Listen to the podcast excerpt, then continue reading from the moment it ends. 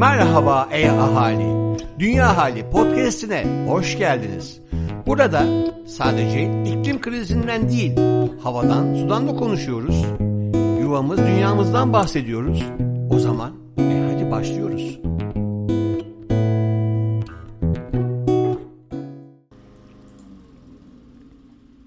Selam dünyalı. Geçtiğimiz hafta dünyanın farklı noktalarından ard arda gelen felaket haberleri iklim krizinin sonuçlarına ne kadar hazır olduğumuzu düşündürürken küresel bir endişe yarattı. İklim krizi hepimizin sorunu.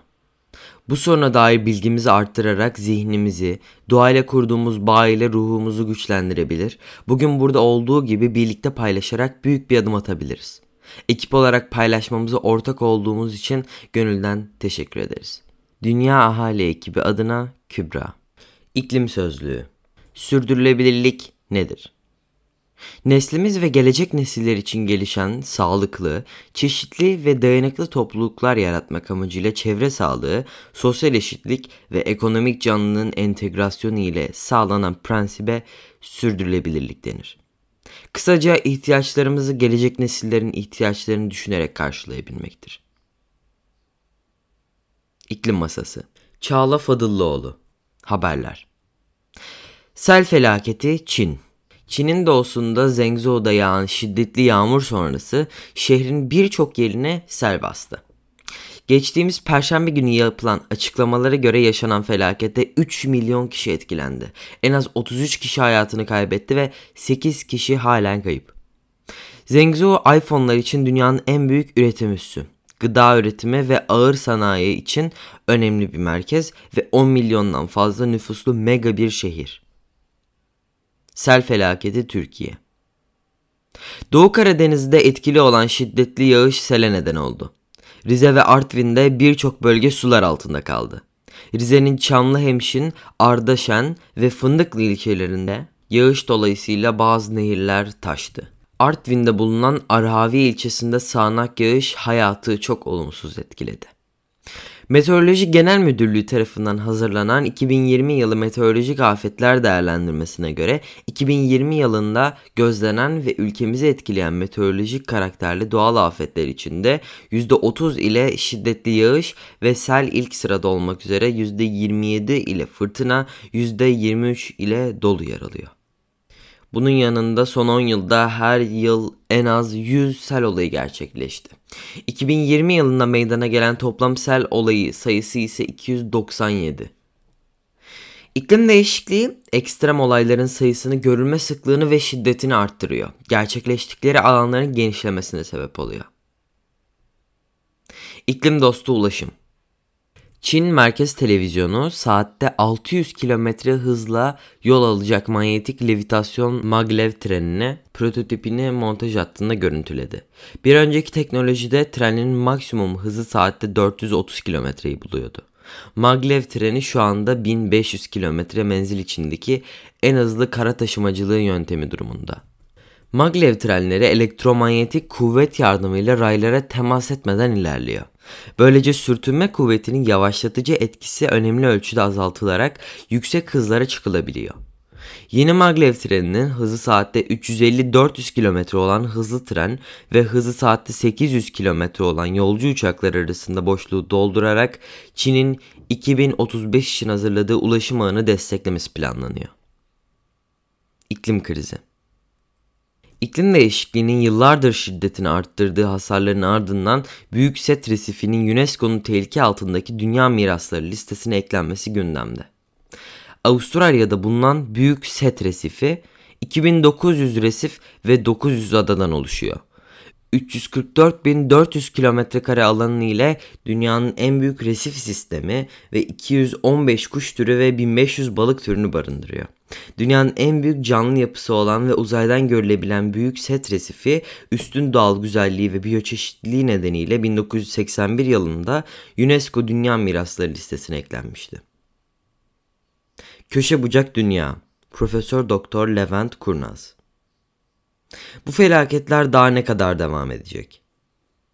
Bu felaketler daha ne kadar devam edecek diye soruyorsunuz haklı olarak. Daha felaketlerin başındayız. Bundan sonrası hep böyle ve daha kötü olacak demek istiyorum. Ama bu da sizler için yeterince doyurucu bir cevap değil. Bu sayıda grafik ve formülü sizi boğmadan neden iklim krizinin daha kötüye gitmekte olduğunu anlatmaya çalışacağım. Güneşten dünyaya belirli bir miktar enerji gelir. Bu gelen enerji zaman içerisinde fazla değişmez. Dünyanın yüzeyi ve de atmosferi bu enerjiyi emer, ısınır ve tamamını geri uzay verir. Normalde dünyaya gelen enerji ile dünyadan çıkan enerjinin birbirine eşit olması lazım ki dünyanın ortalama sıcaklığı değişmesin. Ancak atmosferde oranı artmakta olan başta karbondioksit olmak üzere tüm sera gazları ısının uzaya kaçmasına engel olarak dünyanın atmosferinin ısınmasına neden olurlar. Ne kadar çok sera gazı o kadar sıcak atmosfer demektir kısaca. Atmosfer bu fazla enerjiyi yüzeyde dağıtmaya çalışır. Bu sırada ısınan sıcak yerlerden soğuk yerlere akışı hızlandığı için kutuplar daha fazla, ekvator bölgesi de nispeten daha az ısınır. Bu durum kutuplarla ekvator arasındaki sıcaklık farkını hafifçe azaltır. Azalan bu sıcaklık farkından dolayı ülke olarak başımıza iki önemli şey gelir. Türkiye ve Akdeniz Havzası'nda neler olduğunu ve olacağını anlatmaya devam edeceğim. Ama buradaki durum benzer iklim özellikleri gösteren Kaliforniya ve Avustralya'nın doğusu gibi başka bölgeler için de geçerlidir. Ekvatorda ısınıp yükselen hava soğuk kutuplara doğru ilerler. Ekvatorla kutuplar arasındaki sıcaklık farkı fazla olduğunda yaklaşık 30 derece enleme civarında Coriolis etkisi dediğimiz bir nedenle kutuplara doğru gitmeyi bırakıp aşağı çöker. Aşağıya çöktüğü yerlerde ise yüksek basınçtan dolayı çöller oluşur. Ekvatorla kutuplar arasındaki sıcaklık farkı azaldığında bu hava akımı 30 yerine 36 derece enleminde aşağıya çöker ve bölgede çöller oluşur. Bu demek oluyor ki Bugün 30 derece enlemindeki Bağdat veya Kahire'deki çölleşme yavaş yavaş kuzeye doğru ilerleyecek ve bu yüzyılın sonuna doğru Antalya, Adana ve Urfa bugünkü Kahire ve Bağdat'ın iklimine sahip olacak. Güney bölgelerimiz gün geçtikçe yüksek basınç etkisiyle çöle doğru evrilirken Torosların hemen kuzeyindeki bölgelerde daha az yağış alacağı için neredeyse tarım yapılamaz bir hale gelecek. Yani Orta Anadolu'da artık sadece susuz tarım yapabileceğiz. Karadeniz'e geldiğimizde ise deniz suyunun yavaş yavaş ısınmakta olduğunu göreceğiz. Bunun iki önemli sonucu olacak. Karadeniz'deki balıklar soğuk suyu sever ve yağlı olur. Ancak son senelerde de gördüğümüz gibi Karadeniz'in ısınmasıyla birlikte bu balıklar Karadeniz'in kuzeyine kaçmaya başlayacaklar ve bizim kıyılarımızda balıkçılık sona ermese bile çok azalmak zorunda kalacak. Göç eden balıklarının yerine ise özellikle Kızıldeniz'den gelen balık türlerinin istilası yaşanacağı için balıkçılık endüstrisinin bu duruma uyum göstermesi gerekecek. Daha önemlisi her bir derece ısınan dünyada atmosferin su buharı tutma kapasitesi de %7 artacak. Özellikle Karadeniz kıyısında genelde denizden karaya doğru esen rüzgarlar bu bol su buharı taşıyan bulutları da Karadeniz kıyımıza getirecek. Karadeniz kıyısında denize paralel olan dağlara çarpan bu bulutlar yükselerek kıyı bölgelerine yoğun yağış bırakacak. Ama yağışı dağların arkasındaki bölgeleri fazla taşıyamayacak. Kısacası ülkemizin güneyi her geçen sene biraz daha fazla kuraklık ve sıcak hava ile boğuşurken Karadeniz kıyıları da gittikçe artan şiddetli yağmurlara karşı önlem almak zorunda kalacak. Ne yazık ki içinde yaşadığımız coğrafya artık bu. Ve artık bu coğrafyada yaşamaya devam etmek için iklim krizine karşı ciddi önlemler almak zorundayız. Yeşil Köşe Özgür Eşkara İklim krizi ve sosyal adalet Yaz sıcaklıkları ile birlikte ısınmaya dair farkındalık arttı. Bu elbette toplumsal olarak iyi bir gelişme ama iklim krizi sıcaklık artışından öte bir problem. Bunu da anlamak lazım. Birleşmiş Milletler'in sürdürülebilir küresel hedefleri kapsamında adalet ve fırsat eşitliği konusunda iklim farkındalığı ile birlikte atılması gereken adımlar arasında. Hedef dünya üzerinde yaşayan insan ırkı içindeki bireylerin her birinin eşit haklara sahip olabilmesi. Eğitim, sağlık, geliri, yaşanabilir şehir, temiz çevre herkesin hakkı olmalı. Ama bunlar sürdürülebilir olmalı.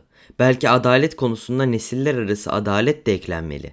Ağaçların huzurlu yeşiline, denizin umut dolu mavisine, doğanın yaşama sevinci dolu rengarenk haline sadece biz ve geçmiş nesiller değil bizden sonraki nesiller de hak ediyor. Bu güzellikleri deneyimlemek onların da hakkı. Onlara bu hakkı verelim ve geleceğe sahip çıkmaya devam edelim. Bu yolda umut dolu gelişmeler yaşanıyor. Bizler tarafından salınan yıllık karbondioksitin dörtte biri okyanuslar tarafından emiliyor. Fakat emilen karbondioksit suyun asit seviyesini değiştirip deniz canlılarına zarar vererek ekosistemi bozabiliyor. Kaliforniya Üniversitesi'nin son 6 yıldır yürüttüğü çalışmalara göre deniz çayırı bu asitlenmeyi dengeliyor. Doğa kendini iyileştirebiliyor. Danimarka çok uzun süredir gaz ve petrol üretiminde başı çeken ülkelerden biriyken 2050'ye kadar kademeli olarak gaz ve petrol üretimini bırakıp önümüzdeki 10 yıl içerisinde Kuzey Denizi üzerindeki yapay bir adada geniş kapsamlı rüzgar enerjisi platformu inşa etmeyi planlıyor. Ülke tarihindeki en büyük altyapı projesi olacak bu girişim ile ilk etapta 3 milyon evin elektrik enerjisi ihtiyacının karşılanması planlanıyor. İklim sorunu sadece hava sıcaklığı problemi değil. Bizim geçmiş nesillerden emanet aldığımız dünyamızı, yaşamımızı bizden sonra gelecek nesillerin hak ettiği şekilde bırakma mevzusu. Olaya sosyal adalet penceresinden de bakarsak bu meselenin çözümünde daha hızlı adımlar atılmasını sağlayabiliriz. Yuvayı kurtarma sanatı. Ebru Özmen Biter 2020 Tokyo Olimpiyat Oyunları 2020 Tokyo Olimpiyat Oyunları 23 Temmuz'da Japonya Ulusal Stadı'nda düzenlenen görkemli açılış töreniyle yarını keşfet sloganıyla başladı. Oyunların maskotunun ismi Japonca gelecek anlamındaki Mirai ve sonsuzluk anlamındaki Tova kelimelerinden oluşuyor. Ve Mirai Tova tüm insanlığın kalbinde bulunan geleceğe karşı duyulan sonsuz umudu temsil ediyor. Olimpiyatlar her kıtadan gelen sporcuların birlikte barış, sevgi, kardeşlik coşkusunu yaşadıkları ve yaşattıkları bir etki alanı. 8 Ağustos'taki kapanış törenine kadar 206 ülkeden 11 binden fazla sporcu bu heyecanı yaşıyor olacak. Türkiye ise 18 branşta 108 sporcuyla oyunlara katılım sağlıyor. Olimpiyatlar sadece yapılan spor aktiviteleriyle anılmıyor. Düzenlediği ülkenin farklı olarak ne yaptığı da büyük önem taşıyor. Büyük bir kitleye hitap edeceği için metro altyapı, ulaşım, konaklama alanlarında büyük yatırımlar gerekiyor. Tokyo 2020 sürdürülebilirlik konusuna dikkat çekiyor. Öyle ki Tokyo 2020 Olimpiyat Oyunları sürdürülebilirlik raporlamasını yöneten bir dizi uluslararası standart olan Global Reporting Initiative standartları gereğince hazırlandı. Rapora göre oyunlar sırasında %100 yenilenebilir enerji ile elektrik kullanımını teşvik eden faaliyetler yer alıyor. Oyunlar sırasında kullanılacak 500 yakıt hücreli elektrikli araca ek olarak hidrojen, olimpiyat ve paralimpik meşaleler için yakıt olarak kullanılıyor. Sıfır karbona doğru Tokyo 2020'nin iklim değişikliği temalı girişiminin mesajı. Tokyo 2020 boyunca iklim için spor eylem çerçevesine katılımı ve iklim değişikliği konusunda farkındalığı arttırmak için çeşitli etkinlikler yapılıyor. Yeni nesil bina enerji yönetim sistemiyle enerji tasarrufu sağlayan teknolojiler kullanılıyor. Tokyo 2020 mekanlarında azalt, yeniden kullan, geri dönüştür tanıtımı yapıyor. Sporun dünyamızı ve geleceğimizi değiştirebilecek gücü bulunuyor. Tokyo 2020 sürdürülebilirlik yaklaşımlarını birlikte daha iyi olalım. Hem dünyamız hem de bizler için sloganı çerçevesinde iklim değişikliği kaynak yönetimi, çevre ve biyoçeşitlilik insan hakları, iş gücü ve adil iş uygulamaları başlıklarıyla vurguluyor. Tokyo 2020 Olimpiyat oyunları sürdürülebilir bir toplum için önemli ve örnek alınacak bir organizasyon niteliği taşıyor. Yuvam Dünyalılar ne yapıyor? Özgül Öztürk Takip ediyoruz. Ekolojik sohbetler. Ekolojik sohbetlerde buluşuyoruz. Türkiye'nin ilk dünyanın 13. ekolojik temalı kulübü olan İstanbul Ekoloji Rotary Kulübü ev sahipliğinde herkese açık bir etkinlik gerçekleşecek. 28 Temmuz çarşamba günü ekolojik sohbetlerde konuklar Climate Reality Project Türkiye takımı koordinatörü Can Şimşek, Yuvam Dünya Derneği Yönetim Kurulu Başkanı Kıvılcım Pınar Kocabıyık olacak. 2021 yılı için 29 Temmuz'da gerçekleşecek Dünya Limit Taşım Günü öncesinde tarımdan sağlığa, gıdadan suya tüm kaynaklarımızı etkileyen iklim değişikliği ekseninde doğal kaynakların tükenme tarihine nasıl öteleyebiliriz sorusuna cevaplarını aranacak. Yarışıyoruz. Avrupa Çevre Ajansı İklim Değişikliği Fotoğraf Yarışması. Son başvuru tarihi 1 Ağustos 2021. İklim krizi dünyanın dört bir yanını tehdit ediyor ve krize katkısı en az olan yerel halkların hayatının parçası haline gelerek artık sadece gözümüzün görmediği insanları değil hepimiz ciddi şekilde etkiliyor. Avrupa Çevre Ajansı'nın bu yılki fotoğraf yarışması Avrupa'da değişen bir iklimde yaşamının ne anlama geldiğini yakalamaya ve perspektiflerinizi paylaşmaya davet ediyor. Dünya Hali, Yuvam Dünya ve Boğaziçi Üniversitesi İklim Değişikliği ve Politikaları Araştırma Merkezi işbirliğinde BMWE'nin desteğiyle yayınlanmaktadır. BMWE, sürdürülebilir mobilite için kapsamlı çözümler sunar.